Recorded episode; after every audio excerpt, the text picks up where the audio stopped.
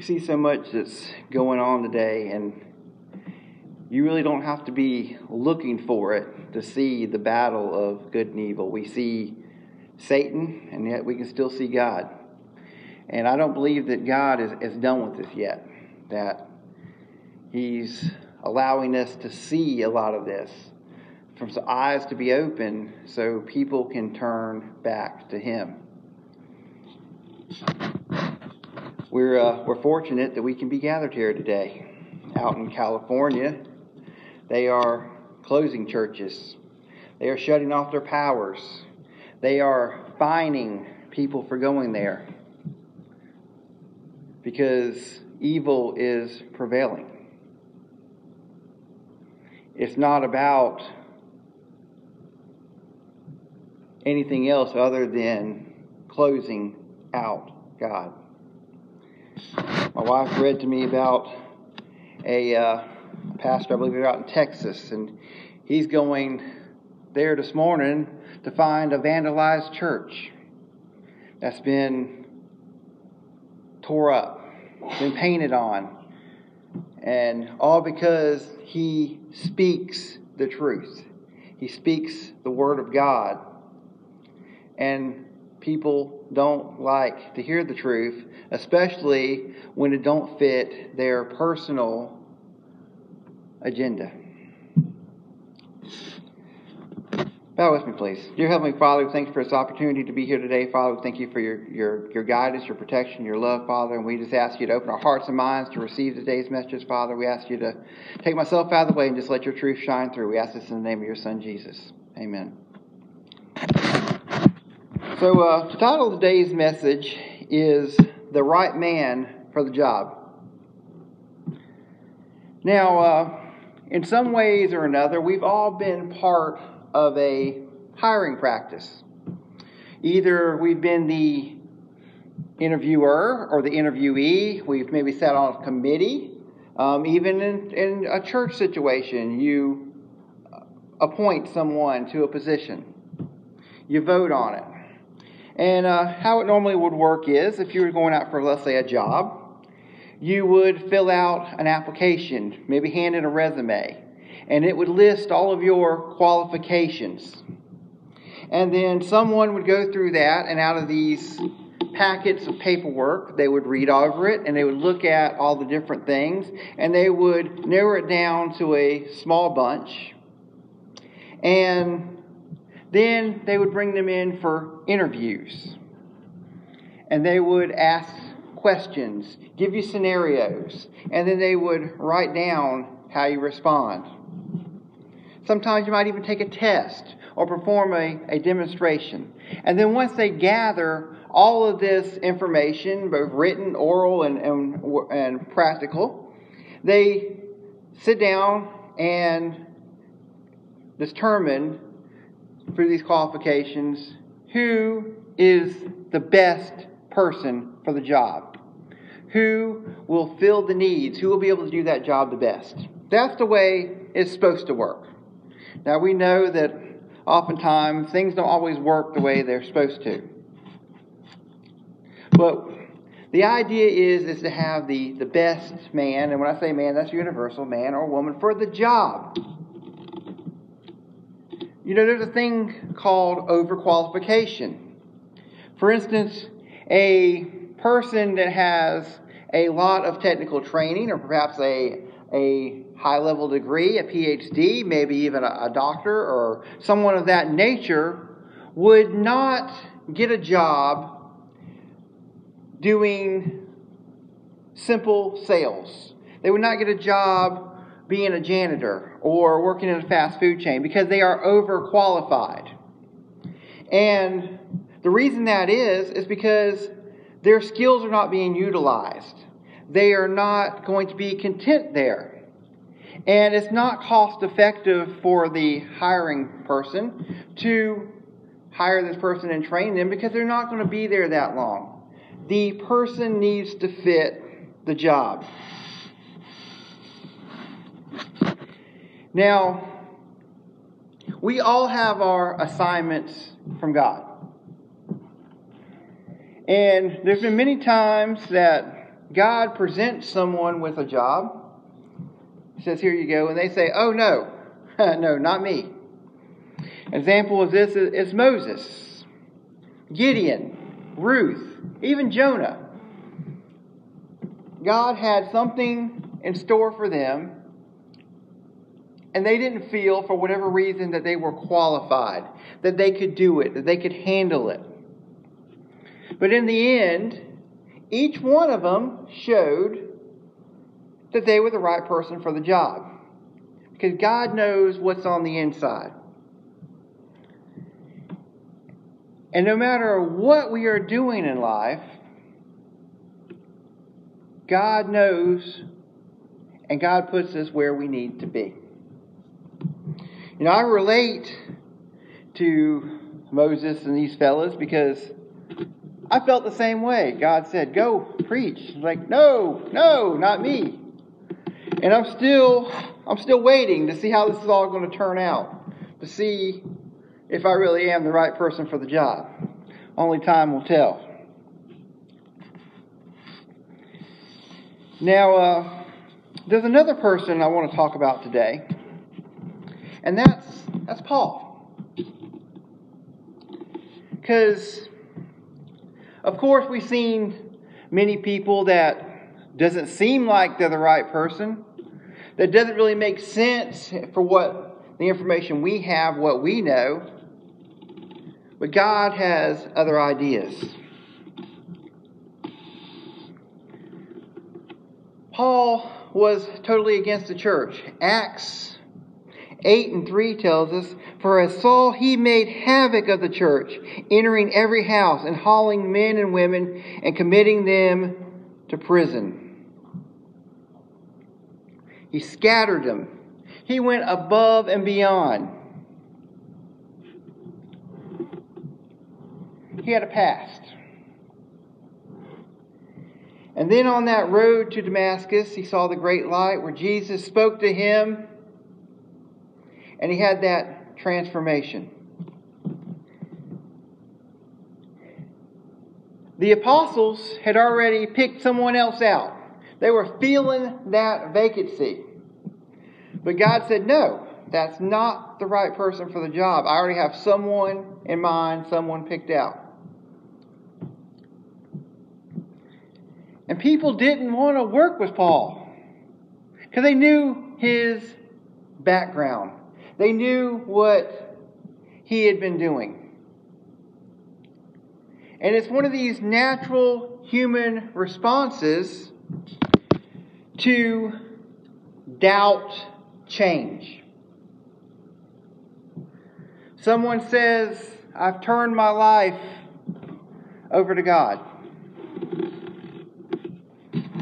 And we've seen it. We've uh, had some celebrities lately that's had a, a change of heart. We've seen Kanye West that's went from making explicit rap to putting out a gospel record. And he comes underneath a lot of scrutiny for it because they believe is it really a change? Or is it something else? But with Paul, I believe there's more than meets the eye. It's more than just another example of someone that wasn't qualified, that didn't fit the mold, going on to do God's work. See, we look at him and we know that he was a well educated man. And we know that he did a large writing of the New Testament. Now we can see how being well educated, well written, well spoken, how that could have came into play. He was a great speaker, again, falling back on his intelligence, his education level. He was a teacher. He was a leader. We also know that he was a Roman citizen. which we've seen examples of where that came in handy of getting him out of a few pickles and being able to show how God works. And arguably, we can say that Paul went through a lot more than any other apostle. He was beaten, stoned, imprisoned, shipwrecked, and he wasn't really well liked. But then we go back again to who he was before. You know, the part that we don't like to talk about, the part that we don't like to mention. So many times in the Word of God, we don't like to look at the little dark spots. People want to argue sometimes of Jesus' genealogy because they don't like some of the people that's in it. They don't like the questionable ones. They had a questionable past. And they want to say, oh, that was someone else. That wasn't that adulteress. That wasn't that harlot. That wasn't that bad person. No, not my Jesus.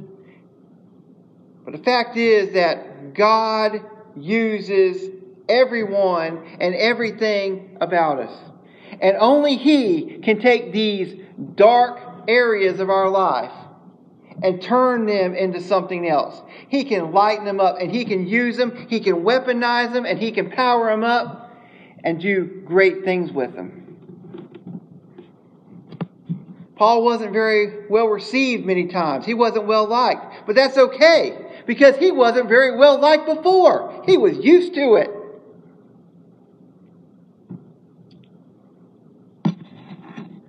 He was a, could I say, a, a bad person. He was hard. He was getting enjoyment out of his persecution. He was throwing people in prison, and many times they lost their lives. We don't know how many lives were lost at the hands of Paul before his conversion. But sometimes God needs someone like that. He needs someone that can stand up and be tough and be strong and don't matter what the popular opinion is.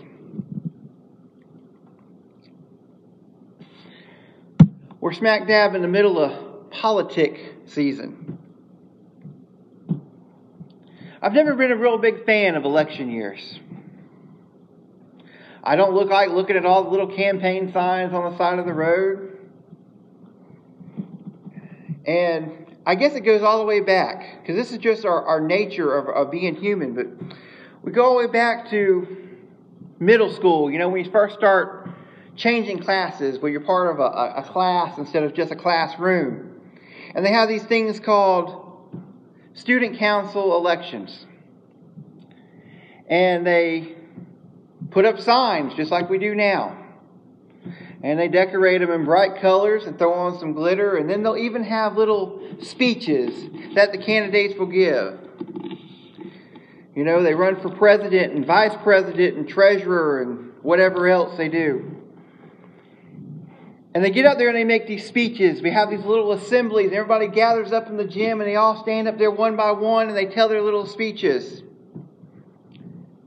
And I remember some of the things that they would say, how the things they wanted to change. They wanted to put Hawaiian punch in the water fountains. They wanted to put snacks. They wanted to have more free time. All these things that sound grand, but yet is impossible to accomplish.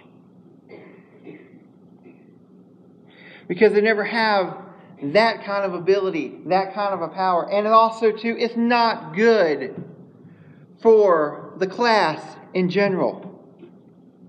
It's a bunch of empty promises, a bunch of dreams that can't come to pass.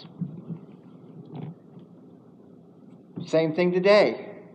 We hear about what we want to hear, what changes need to be made, but no real way to execute them. And without a plan, without a purpose, it's not any reality. And at least in grade school and, and whatnot, they didn't allow the, the bashing, the dirt flinging. Well, as an adult, I guess it's all okay. Everything's on the table.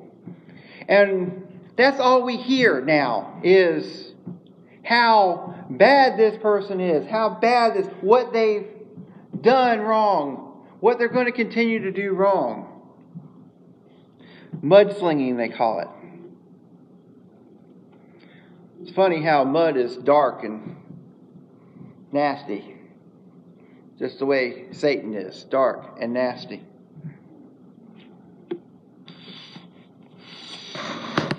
We're approaching picking the right persons for the job. And so many times now, it's not about anything tangible, not anything real. It's what is fashionable, what is the fad, what can you get behind and follow. Because celebrities, they get on there and their social media, they get on TV, and they tell who they don't like and who they do. But no real reason why. And because we love them so much and they are so special to us and we think that they can do no wrong, we blindly follow. Time after time after time, I'd ask you, what do you believe? And I tell you that you need to know what you believe in. I love it when they go out on the streets and they interview these people and they say, okay, why do you feel this way? And they either don't have an answer or their answer is made up of something that they simply heard that is simply not true.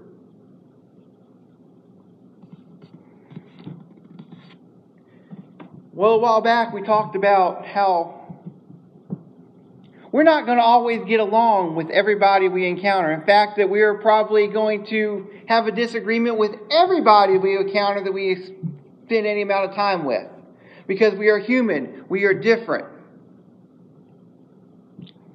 And many of us has came up in a working environment and we spend time day in and day out with people that we are required to work with that yet alone we may not like as a person. But just because we don't like someone as a person doesn't mean that they're not good at their job. Just because someone did something questionable in their past doesn't mean they're not good at what they're doing right now. And just like Paul, sometimes the areas of life that they were woven into long ago makes them better to be able to handle what they are doing today.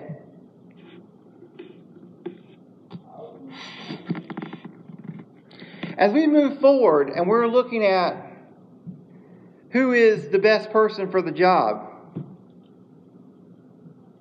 it is a big responsibility for us and something that we should not be taking lightly and something we should put some time and some thought into and should not be driven by feelings but by fact.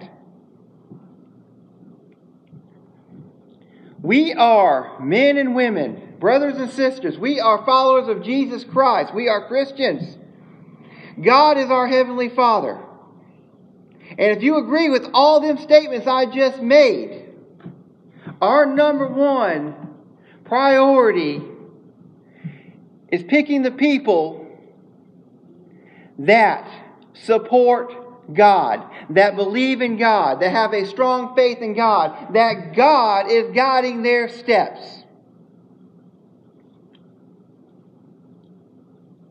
When a party stands up and says the Pledge of Allegiance and eliminates the word under God, that's something we should be taking note of. We should be taking note of. When they want to close churches and not let us gather, but down the road we can protest and riot and do these things, we need to take note of who is allowing that to happen. We need to take note of who says that a baby unborn is a life.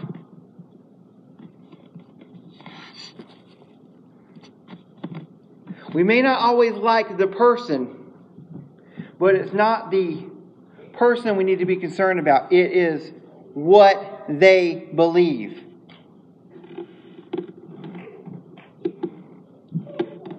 We have a responsibility. We need to start wielding the weapon that God has given us that prayer. We need to come together in faith. We need to ask for direction.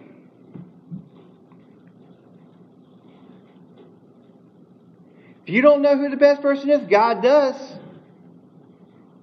God knows the hearts of each and every one.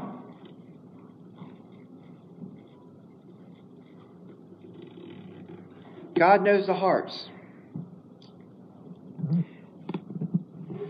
and God will guide yours.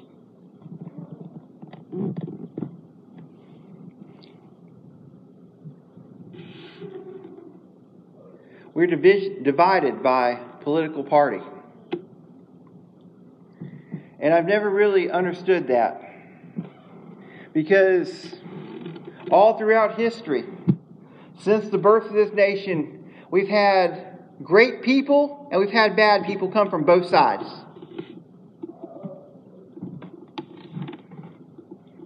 And to pick a person based on a check mark or a word printed on a card in your wallet is foolish.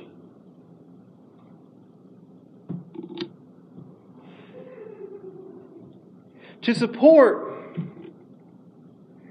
someone just because of a affiliation, that is foolish. That is the same kind of behavior that when Jesus was crucified and the people started chanting, Crucify him, crucify him. We are more than to be part of a party, of a group. We are all individuals serving under God. we put too much emphasis on people. I stand up here talking to you today not because of who I am, but because of who I serve. Without God directing me, I am nothing here. I am useless. And that goes for everyone else. We either take our instruction from God or we take our instruction from Satan. We either allow God to use us or we let ta- Satan take advantage of us. Your choice. But as individuals, as people, without one or the other, it doesn't matter. We are built to serve God. We were made to serve God. And somewhere along the way, we thought we became better than that. Another fellow thought that too, and he fell from heaven. His name is Lucifer. What footsteps do you want to fall into?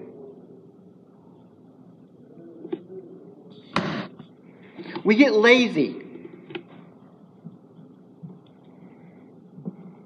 Do you ever fact check me? When I say I'm reading from such and such, do you ever follow along and see if I'm saying what's coming out of the Word? How about the news? Do we just blindly follow whatever it says? Do we see if there's any truth to it? Or is it just fulfilling something?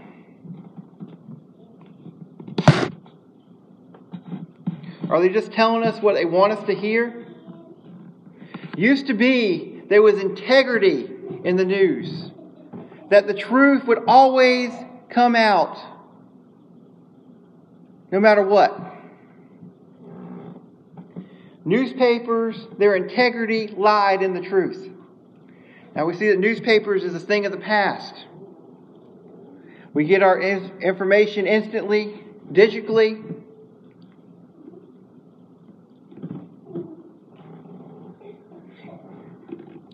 Satan has been telling us lies for so long that it comes natural.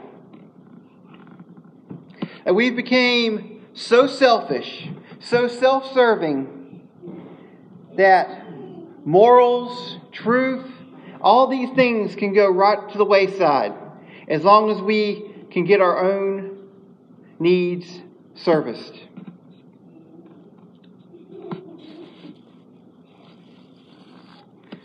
As we move forward, stop letting our feelings drive us. Stop being a pack animal. We're not a school of fish. We're not a herd of cows just following the lead one. We want our individuality. We want our free will when it comes to God. But when it comes to what man tells us to do, we are fine to just follow right along and not even think about it. Why do we oppose God so much?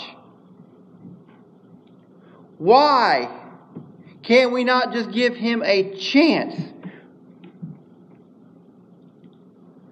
We see God as this buzzkill, this taskmaster that wants us to do all of these crazy things and keep us from doing all these other things. But it's not because we're jumping through hoops for his entertainment. No, that is not the case. That has never been the case and never will be the case. God tells us everything He tells us because He loves us. If God tells us it is for our benefit. And the more time goes on, the more pieces come together, the more the Word comes alive, it becomes clear every day. If you'll just take the time to see it, to read it, to look at it, to talk with Him, to ask Him to show you the way. Why are we not taking the time? Why is God not a priority in our lives?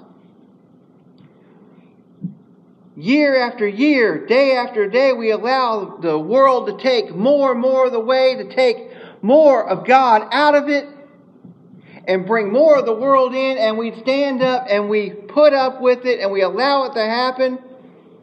All the while, we're chipping away at ourselves too.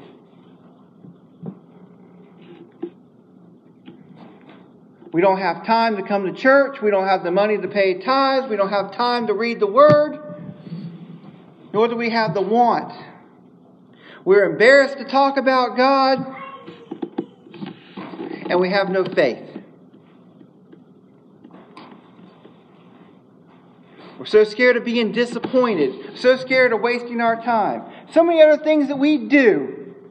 It's such a waste, but yet we can't take a chance on God. We'll try every other gimmick out there to try to get us through this world. But the one thing that's guaranteed to work, we don't give it our all.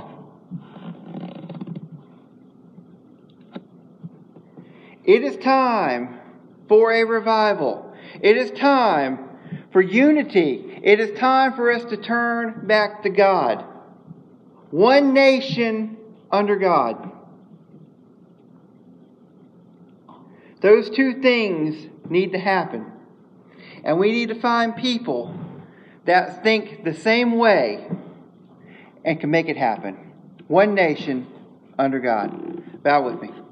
Dear Heavenly Father, we thank you for this opportunity, Father. We thank you for your word. We thank you for the sacrifice of your Son, Father. We thank you for your love. We thank you for everything that you do, Father. And Father, we ask for forgiveness for how we act, Father, as individuals, how we act as, as a human race, Father, and just how we act in general, because we are turning so far away from you. That you have given us everything, Father, and everything's here for us, and we take advantage of none of it. Father, we ask for a worldwide change of heart, Father. We ask for that perfect peace that only you can provide, that can come over us, Father, to heal us as individuals, as churches, as communities, as a nation, Father, for a, a mass healing, Father. And there's so many souls out there. There's so much that can be still turned around, Father. We ask that we can start seeing souls turned around, brought back to you, Father, to be saved. We know that time is short and the end is in sight, Father. We want to see just as many can be brought to you as possible. We know that's why you're waiting, Father. We know that that you want to see it too. Father, we ask for the strength to be able to stand up, to do what's right, Father. To be able to, to speak our hearts, to choke down our feelings, to stand tall, to stand tall in the, in the shadow of that cross, Father. We ask that the chains that bind will be broken. We ask that the needs will be met that the people will come forward, Father, to drop down on their knees, to ask for forgiveness. We ask for protection, Father, for the, the warriors that do stand tall, to speak your truth, for the ground they occupy, Father. We ask you for protection, Father, the ones that wanting to make that jump, wanting to make that leap, wanting to take that first step. We ask for the strength push on. We ask for strong, God fearing leaders, Father. We ask for suppression against the evil in the world today. We ask for your love, your peace, the things that only you can provide, Father. In the name of Jesus, we ask these things. Amen.